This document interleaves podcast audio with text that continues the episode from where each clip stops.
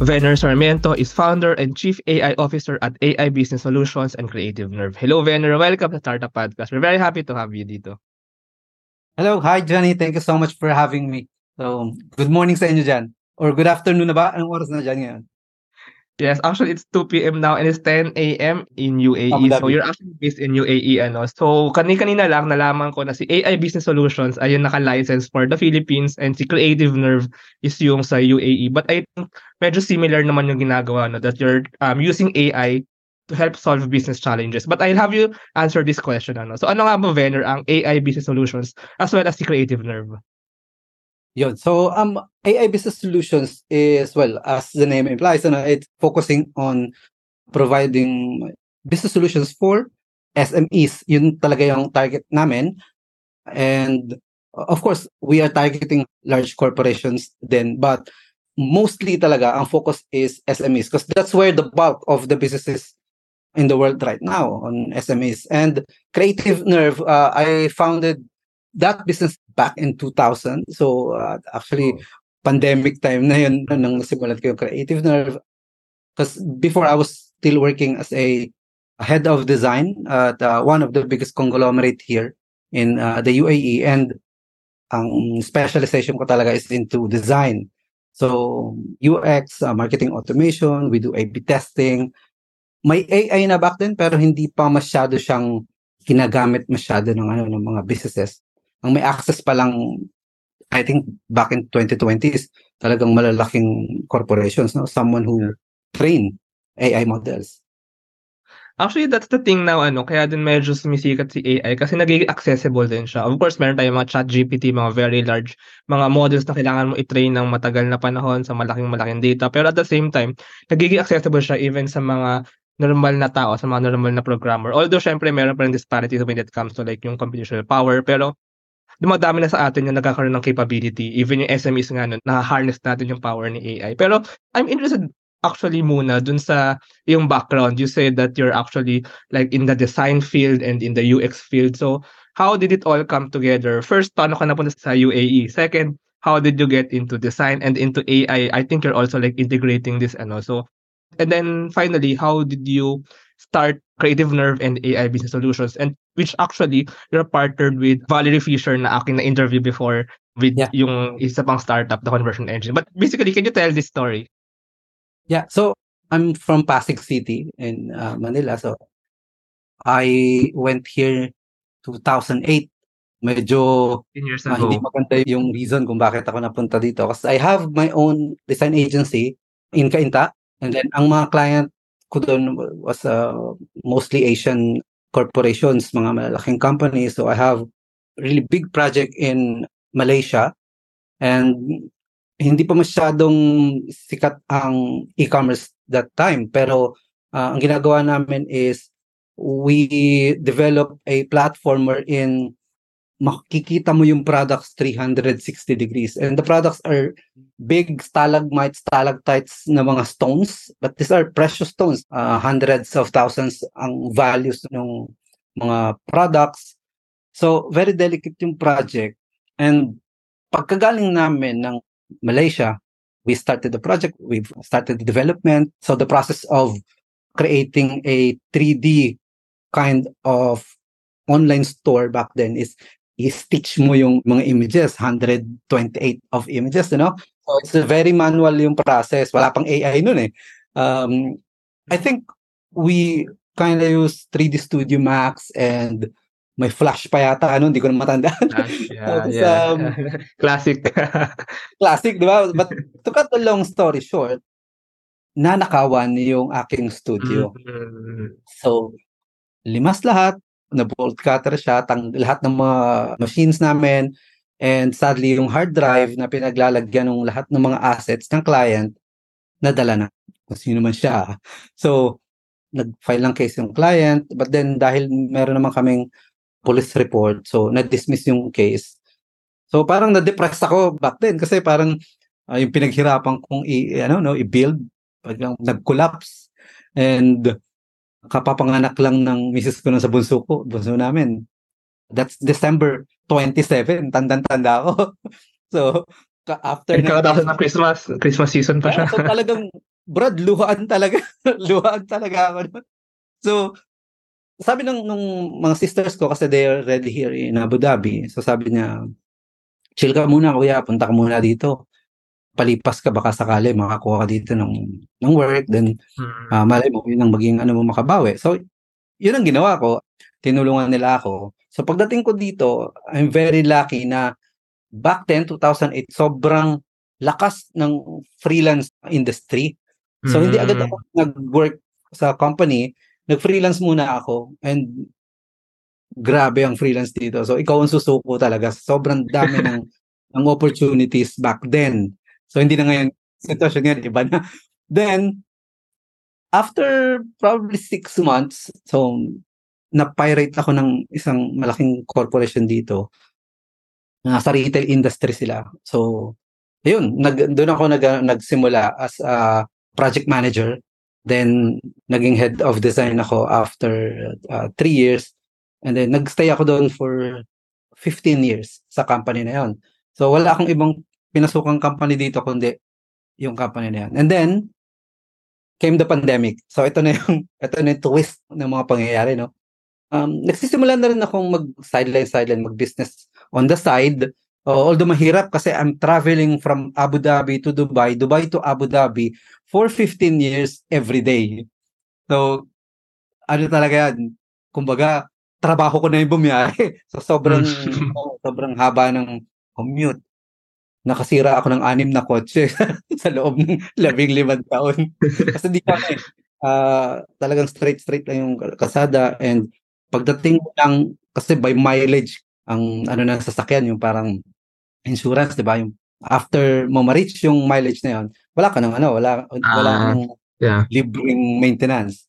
And sobrang costly 'yon. So binebenta ko na after. So after noon, uh, nag-pandemic, then dun ko sinimulan yung the conversion engine. I already have a couple of big clients back then kasi dahil nga doon sa work ko, maraming connections no uh, sa industry So I started Creative Nerve uh, focusing on e-commerce. And then after that, we've seen the need of having a fully integrated marketing automation platform. So yun na din yung nagbigay daan for us to start the conversion engine. And this is where me and Valerie, we've got, uh, been uh, partner dun sa business. And may isa pa partner, actually, one of the main partner is based sa Canada. And uh, ano siya, doctor siya. Even the company is registered in Vancouver, Canada. Then, yun, nag-pandemic, medyo struggle, uh, mahirap yung situation ng mga tao. But then, nung medyo kalagitnaan tayo ng pandemic, nasanay na yung tao ng ano, eh, nasa bahay lang eh, no? Nasanay na sila ng parang ito na yung ano natin, reality talaga natin. Doon na nag-pick up yung business because wala nang masyadong parang natanggap na ng tao na online na eh. So, pinush talaga ng pandemic yung online businesses. ba diba? And kung may AI na nga noon, baka tenfolds pa yung returns ng mga businesses. So, that's how I started um, Creative Nerve and the conversion engine. And then, when I think November 30th ba? 2021, pumutok si ChatGPT. ChatGPT. So, doon na ngayon na nagkaroon ng twist. Because I know right away na it's going to be a game-changing technology. It's going to change everything. Kasi nga, di ba, the foundation of us, human, the human intellect, ang foundation niya is communication eh. Nung nakapagsalita na tayo, nakakapag-communicate na tayo, mas bumilis yung progress ng true, ng, true. technology, di ba? So, alam ko na I need to do something. I need to learn. So, I stop talaga lahat ng ginagawa ko and talagang I dive in into learning uh, artificial intelligence. So, hindi ko, mm-hmm. wala akong background into data science, you know, uh, ano talaga siya, self-learning lang, YouTube University. yeah. So basically, ganun pala ang story, no? I mean, actually, that's a very good story, ano?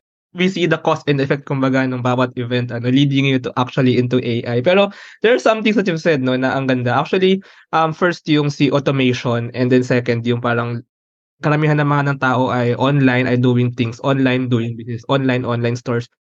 Doon din pumapasok yung parang need for automation, need for AI, lalo na medyo kulang na yung mga tao ang pumapasok sa mga opisina.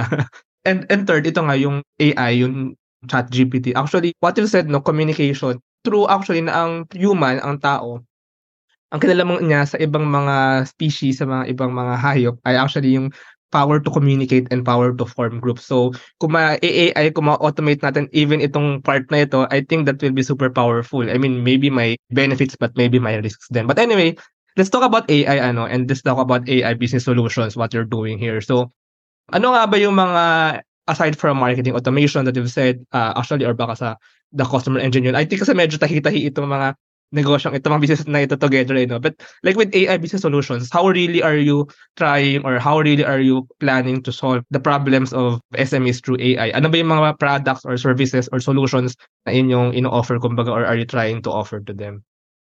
Yeah, so I think the low-hanging fruit right now in this current stage of AI and you know technology of machine learning ang pinakatingin ko na magbe-benefit ang lahat is more on dun sa AI assistants. And I think isang founder ng Google, ano, hindi ko matandaan pangalan niya, founder siya ng DeepMind yata yun. Sabi niya, in the next five years, halos lahat ng tao magkakaroon ng sarili nilang AI assistants. So, with that in mind, I think ang mga businesses nowadays, dapat mag-focus sila on solving problems using AI assistants. Yun kasi yung pinakamadaling i-train. And when I say train, kasi di ba ang training is, that's the pinaka mabigat na, na activities ng isang nagde-develop ng model. Ano? That's sobrang mahal yan. Pero sa atin, sa normal na tao, when you say training an AI is parang tinuturuan natin siya. So, isa pa din yun eh uh, we need to really educate the businesses, no? Uh, yung mga tao on ano ba talaga yung AI. So kasama sa proseso yan eh. The more kasi na mas naiintindihan ng masa, ng consumer, hindi lang ng mga business owners, kung ano talaga yung benefits ng AI, mas madali natin siyang mag-grasp, mas madali natin siyang may utilize and the decision making mas madali rin para sa mga businesses and it will benefit all consumer and businesses if yun yung gagawin natin. So initially, I think dapat lahat ng nakakaintindi nito, lalo sa Philippines, lahat ng nakakaintindi ng technology, they should be focusing on educating the public. So isa din yung sa mission namin sa Creative Nerve as sa AI Business Solutions. So ano pa nga isang question mo? Forgot, sorry. May isang pang question. Uh, what are like some examples din ano of how specifically you can help SMEs, maybe sa sales ba, sa marketing, yeah. sa operations, or wherever, like, can we know some specific things that AI assistants maybe can help for them? Yeah, so ngayon kasi dalawa yung solution na pino-provide namin. We on a much larger scale, we develop uh, AI platform for different industries. So uh, we have Marites AI, which focuses on the content creation industry. So very generic siya, but it focuses more on a more sophisticated business owners. And then we have low carb AI. It's a very niche um, AI, which is a platform solving uh, problems ng mga nasa low carb and keto industry. So this is something na pwede rin gawin ng iba. No? Marami kasi nagde-develop ngayon na they're focusing on a sobrang laking ano eh, industry. I think dadating ang panahon kasi na ang AI parang social media na eh. So, ngayon pa lang, if you can find a way to niche down, you know, do some research, alamin mo yung viability ng industry and niche down talaga. I think nandun yung parang uh, sweet spot pagdating sa AI. Now, in terms of solution on using AI assistants, right now we focusing more on the uh, service-based industry, lawyers, mga doctors, any professionals na ma-amplify yung ginagawa nila. Kasi AI is just amplifying us eh, no? E, line-level up lang ng AI yung tayo as human. Maraming sasabi, papalitan na tayo, ma-re-replace tayo ng AI. Malayo pa yun eh. siguro dadating yun kasi we don't really know what will happen sa technology ng AI kasi sobrang bilis ng development niya. Pero sa ngayon, let's focus on something na we can control. Hindi naman natin control kung saan makakarating yung development ng AI eh. 'Di ba? So, yung ano, yung sweet spot I think is yun nga, i-niche down yung mga services and sa ginagawa namin on AI, AI assistance, marami kasing mga businesses katulad nung isa sa client namin, ano siya, lawyer, I think mahirap banggitin ngayon pero biro imong nagagawa na niyang mag-provide ng solutions sa iba't ibang bansa because hindi natutulog yung AI niya. 'Di ba? Mm. It's not something na kayang gawin ng mga tao na makapag-serve ng ganun kalawak, you know. And the good thing about AI is that you can train it and behave it like ikaw eh. Yung data mo ang gagamitin mo. Although, syempre, uh, wala pa yung emotion, di ba? I think, naniniwala ako dadating yung panahon, eh, marireach niya yon eh, na magkakaroon siya ng sort of emotion. Although, hindi naman niya talaga mamimimik yung buong pagkatao natin, yung being human, di ba? Pero, lahat ng kayang gawin ng human, lahat ng emotion na kayang gawin ng human, I think pati ma-in love, dadating ang panahon, kaya niya yun eh.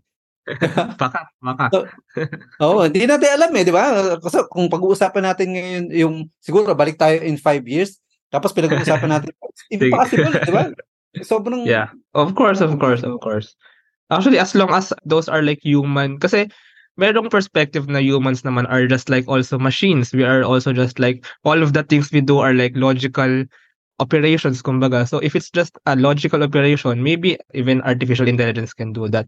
But anyway, let me comment lang no uh, with one thing you've said. So actually, AI revolution, actually this is how I see kasi si AI uh, in general compared yeah. to like industrial revolution. Like noong unang panahon kasi, so nung nagkaroon ng steam engine for example, industrial revolution, nagkaroon ng machine to help do the manual work. So na-amplify, na-multiply yung kakayahan ng tao to do these physical things for me, ang kinaiba ni AI, hindi siya physical eh. I mean, sige, let's say robots, pero it's more on the decision making. So kung nung Industrial Revolution, may mass production, mass, kumbaga mass mobility, now we have mass decision making. Natutulungan ni AI yung mga tao to do these cognitive tasks, to do these mental tasks, to do this mga bagay na well, basically kailangan ng brain cells or kailangan ng utak to process and to do the certain decision. So, I think that's how, ano no, and that's how businesses can actually utilize si AI now. So, kaysa tayo pa yung mga gumagawa ng mga tedious tasks na mga maybe,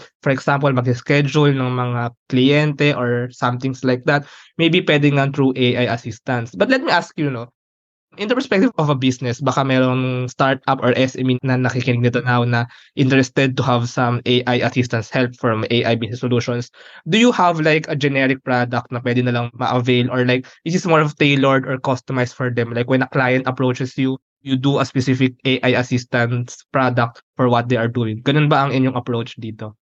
Yes. So mostly uh, custom build talaga yung ano, mga solutions namin. Although we have yun nga Martes AI that they can you know subscribe and use yung mga um, features niya. So it's a SaaS business, software service. So they can just subscribe and then yun, gamitin nila. And same din sa low carb AI, ganun din siya.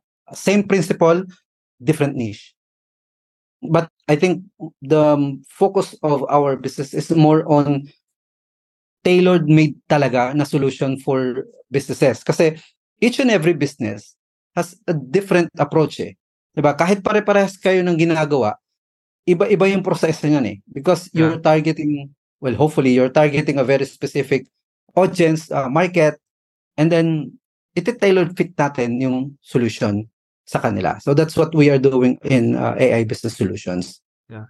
And actually may mga ibang AI startups slash companies din ano. And actually yeah, it really depends on how you approach your business as AI business solutions. Pero meron pa ba kayo naiisip na ibang mga I think tama yung sinabi mo no, na, na niche. I think that's very good. No? Meron pa iba naiisip na products or like services aside from Marites AI and low carb AI na inyong develop baka maaaring magamit ng mga businesses in the future?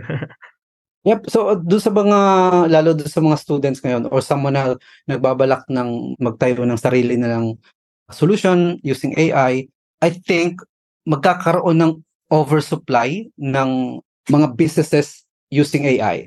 Meaning lahat halos ngayon na nasa tech industry, lahat AI powered eh, no? Lahat sila talagang ni-utilize yung boom ng AI. And with that, ang mangyayari, magkakaroon ng oversupply ng mga solutions. And not all of them is going to be useful, marami dyan mag-fail. Pero doon sa mga gusto magtayo ng startup, I think ang isa sa pinaka maganda din na solution is someone that can verify, someone that can more on like on the um, security side ng AI kasi malaking threat yung sa intellectual property issues ng lalo sa content production, 'di ba? Ginagamit ng AI yung talent ng ibang mga artists to generate this kind of let's say artwork or a song, 'di ba? And meron ding mga companies who focuses on deep fakes. Although there's a pros and cons of doing that, dapat meron ding system na mag-verify na mm. this is a real human This yeah. is a content that is talagang unique to them. Hindi siya kinuha sa someone. So if merong makakapag-provide ng solution na ganun, that's really super ano yan, valuable. Uh, actually, yeah, that's actually a very good idea. But let's go there, no, kay generative AI. So, si generative AI, so actually, we can say that ChatGPT is also generative AI kasi nag-generate siya ng text. And meron tayong mga image and video generation, like yung mga deepfake nga. And actually, true, no? Ang dami ng deepfake images and videos ngayon. As a human, you cannot tell ano na yung totoo. I mean, maybe yeah, sa yung level, masasabi mo pa. Pero for sure dadating yung time na hindi mo na alam kung ano yung peke, ano yung totoo. At ang ganda nga kung merong AI na very skilled, very learned to identify alin yung fake. But actually, going on some of the mechanics. Ganun actually nag-work si deepfake eh, yung pinaka-corny generative AI. Uh, ah, I'm not sure if yun pa yung ginagamit ngayon, GANs, kasi GANs isa siya sa mga yeah. pinaka-unang structure or slash um, architecture behind ge- generative AI. Nakaka-generate siya ng totoo kasi alam niya kung ano yung fake. So, pag alam na kung ano yung fake, kokopyahin niya yung target until hindi na ma-determine nung sarili niya kung alin yung fake tsaka kung ano yung real. So, ganun niya nalalaman yung real kasi natututunan niya kung ano yung fake. So, basically, Correct. if you have that AI ano na kumbaga ma-determine pa kung ano yung fake. So, paangat lang na paangat yung ability din yung ng deepfake. But anyway, let's go sa ano no, meron kayo nalalapit na event. Actually, kaso baka by the time of the release nitong episode ng podcast, baka tapos na siya or baka in a few days na lang. So, meron kayong nalalapit na AI Summit Abu Dhabi 2023. So, uh, what is this? Can you tell more about this? Yeah, so this is uh, an event that we organized, kami ni Miss Valerie Fisher. Of course, it's presented by AI Business Solutions and Creative Nerve here in Abu Dhabi. Ang purpose talaga niya is to educate the public, to educate Filipinos. We focuses on Filipino audience here because it's really time for us to compete sa mundo ng artificial intelligence uh, although hindi tayo yung nasa core ng development nitong technology na to we can still utilize this technology by learning the ins and outs on how we can really tailored fit and provide solution to the problems of the world. Hindi lang sa business you know we can use it in agriculture we can use it in food manufacturing you know health. So we can only do that if we really understand what's underneath the technology. So it's more of a mission for us to really educate, especially Filipinos here in uh, the UAE and around the world, that we really have to embrace this amazing technology. Hindi na tayo babalik sa dati. Tanggapin na natin, ito na yun eh. Ah. Di ba? It's going to be part of our lives whether we like it or not. So might as well learn it, utilize it, and use it on how it will benefit us talaga. Diba?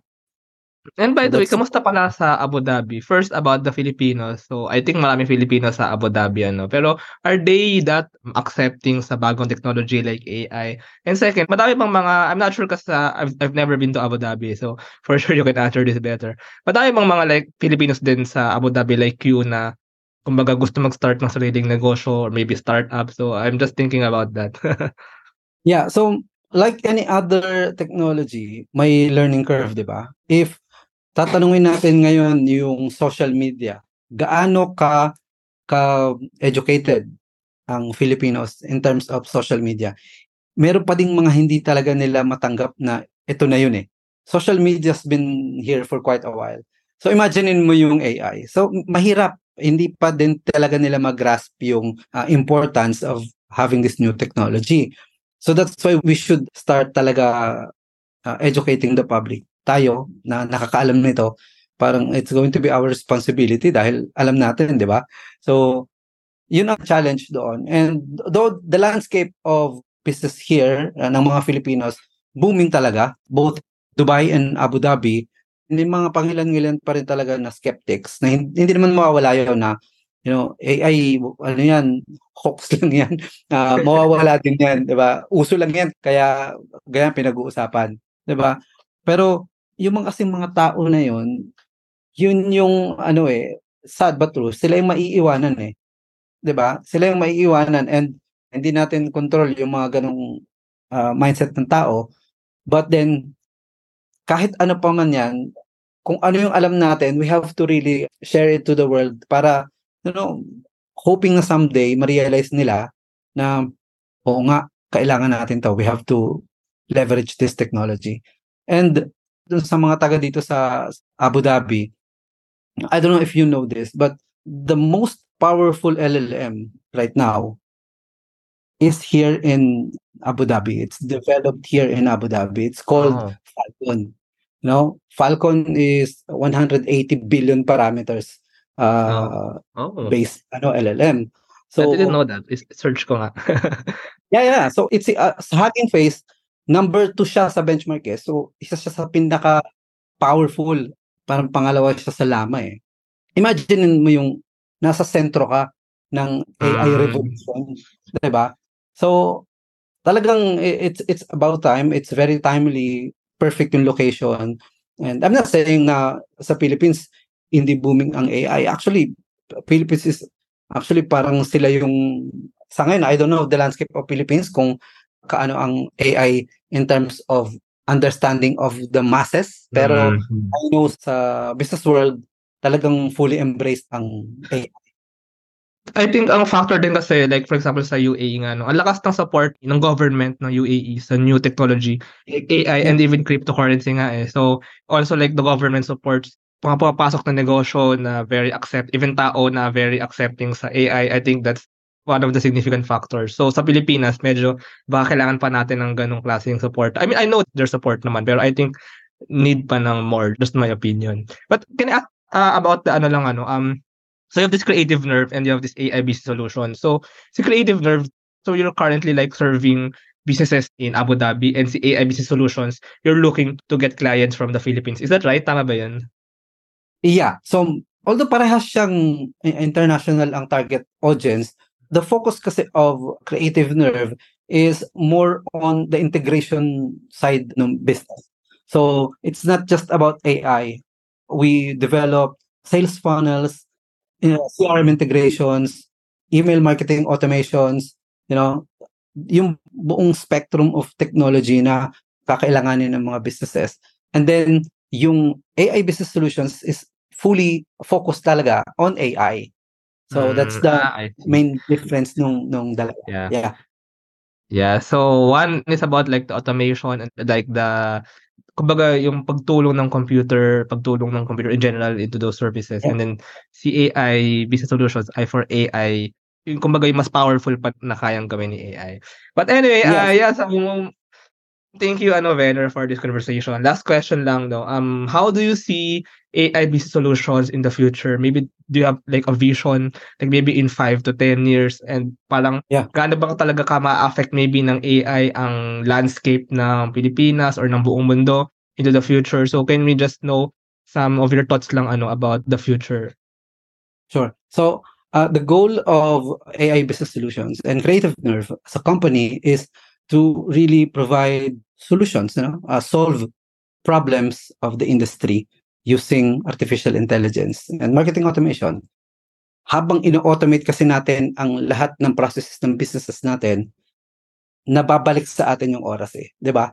Mm, And yeah. alam natin na iisa lang ang talagang asset natin na hindi na natin maibabalik kailanman and that's time. Time is Pag nawala na siya, wala na siya. So, I think I'm predicting na AI is going to help us na maibalik sa atin yung oras natin being human, no? Some of the countries, I'm hoping na maybe UAE and the Philippines uh, someday ma-realize nila to na since ma-amplify ng AI ang mga tao, magiging efficient ang mga tao on doing their tasks. Therefore, sobrang mabilis na yung mga proseso natin going forward, business or kahit sa personal natin na buhay. May mga countries, and ngayon marami nang ganito na nililimitahan na nila yung oras sa business. Six hours na lang yung business. Some countries, parang may narinig na ako, four hours na lang. And I think that's really good, ano, no? Uh, parang epekto ng AI sa atin. Dahil Yeah. yung oras na dapat ginugugol natin doon sa business natin, sa trabaho natin, dahil mabilis na yung AI or may AI assistants na tayo na kahit hindi tayo pumasok sa trabaho, that AI can work for that company. And I believe that will happen. Ibabalik ngayon ng mga companies yung oras sa atin. Magkakaroon ngayon tayo ng mas mahabang buhay, mas may enjoy natin yung time natin sa family natin. And I think that's really I'm hoping ngayon ang mangyari. I don't know kung it's going to happen on my lifetime, on our lifetime, pero that I believe that will happen. And isa pa na goal namin in AI Business Solutions and Creative Nerve is to digitize us human. Uh, an example of this is we have a secret project. It's an online platform wherein, for example, you're 70 years old, diba? And you have, pag matanda ka na kasi, you have that skill sets, you have that knowledge na nahone mo over time eh, diba? Imaginein mo kung mawawala ka lang, mamamatay ka lang, and then wala na yung valuable information na yun na pwede mong i-share sa buong mundo. What if we can digitize you and then kahit wala ka na, your digital version of yourself can teach. So that's something we are working on right now and we're going to uh, share it to everybody. Hopefully pag launch namin, ma-share namin sa Startup uh, PH. Yeah. Okay, yeah, but Uh, actually that's a good idea actually. Yeah. And sinishare ko sa inyo lahat kasi you can do it. I don't think meron pang sekreto ngayon sa mundo ng ano ng artificial intelligence ano you can ask chat GPT of any business ideas eh di ba so kaya ako medyo hindi naman pissed off pero parang turn off ako doon sa mga well in a certain level ayoko nung may NDA sa umpisa pa lang na nag ano kayo nagko-conceptualize kayo ng ano eh may NDA na. Come on nasa ano na tatanungin mo na lang sa chat GPT bibigyan ka niya ng comprehensive business idea. It's not about the idea eh, di ba? Idea is trash yan basura yan if you are not going to execute di ba? Kaya I'm, I'm sharing this to everybody. Nakawin nyo na yung idea do it. It will help us human. So yun lang yung ano yung pwede kong i-share Yeah. yeah, but I mean exchange of ideas will uh, kumbaga mas mapapabilis niya ang innovations din ng mundo. But I also agree no with time being the most kumbaga important resource even for humans and AI nga will not just allow businesses to save money but humans to save time. So, yeah, uh, maraming maraming salamat Venner for this conversation. If our listeners pala want to find more information about you and AI business solutions slash creative nerve, so how can they contact you? How can they know more? So, well, first, thank you so much, uh, Johnny, uh, for having me. Um, it's my pleasure uh, talking to you and to your audience. Sana may na-share akong values sa inyo today. Um, to anyone who's interested in collaborating with us, for me personally, you can go to venersarmiento.com. In my company, Creative Nerve, you can visit creativenerve.ae. That's uh, here in Abu Dhabi. And AI Business Solution, that's XYZ for uh, AI, any AI business solutions, ano, business na gusto nyong simulan and partnering with us, you know. So, yeah, thank you so much, uh, Johnny, for, thank for you, uh, thank you, thank you. our guest today. Salamat. Thank you. Bye. Thank you very much to our 32 patrons. This episode is super powered by TechShake, Asia's most active Philippine-based startup ecosystem builder creating bridges with investors, corporations, and governments. 1 CFO, tech-enabled CFO, bookkeeping, and tax services for startups and SMEs. Take 5 Outdoors, the best guided outdoor adventure tour in the Philippines. They specialize in hiking and mountaineering trips. Benjoy's Food Products, the home of premium bacon ends, tapa, and tocino. D-Buzz, Web3 microblogging app promoting freedom of speech and content ownership. Pinoy IP Works, capture your startup's value proposition through patent and trademark protection. Packetworks, the leading enabler and only Internet of Things social enterprise in the Philippines. Looking for buy and sell online with Sigurado sellers. And NutriCoach, the all-in-one productivity tool for dietitians and nutritionists. This episode is powered by Pareto Consulting, AltSwitch, ePlayment, Tuala, and Hive Energy PH. AskLex PH Academy is our official e-learning partner. Get certifications on Lean Sigma, project management, data science, and many more. Support the podcast through the links in the description.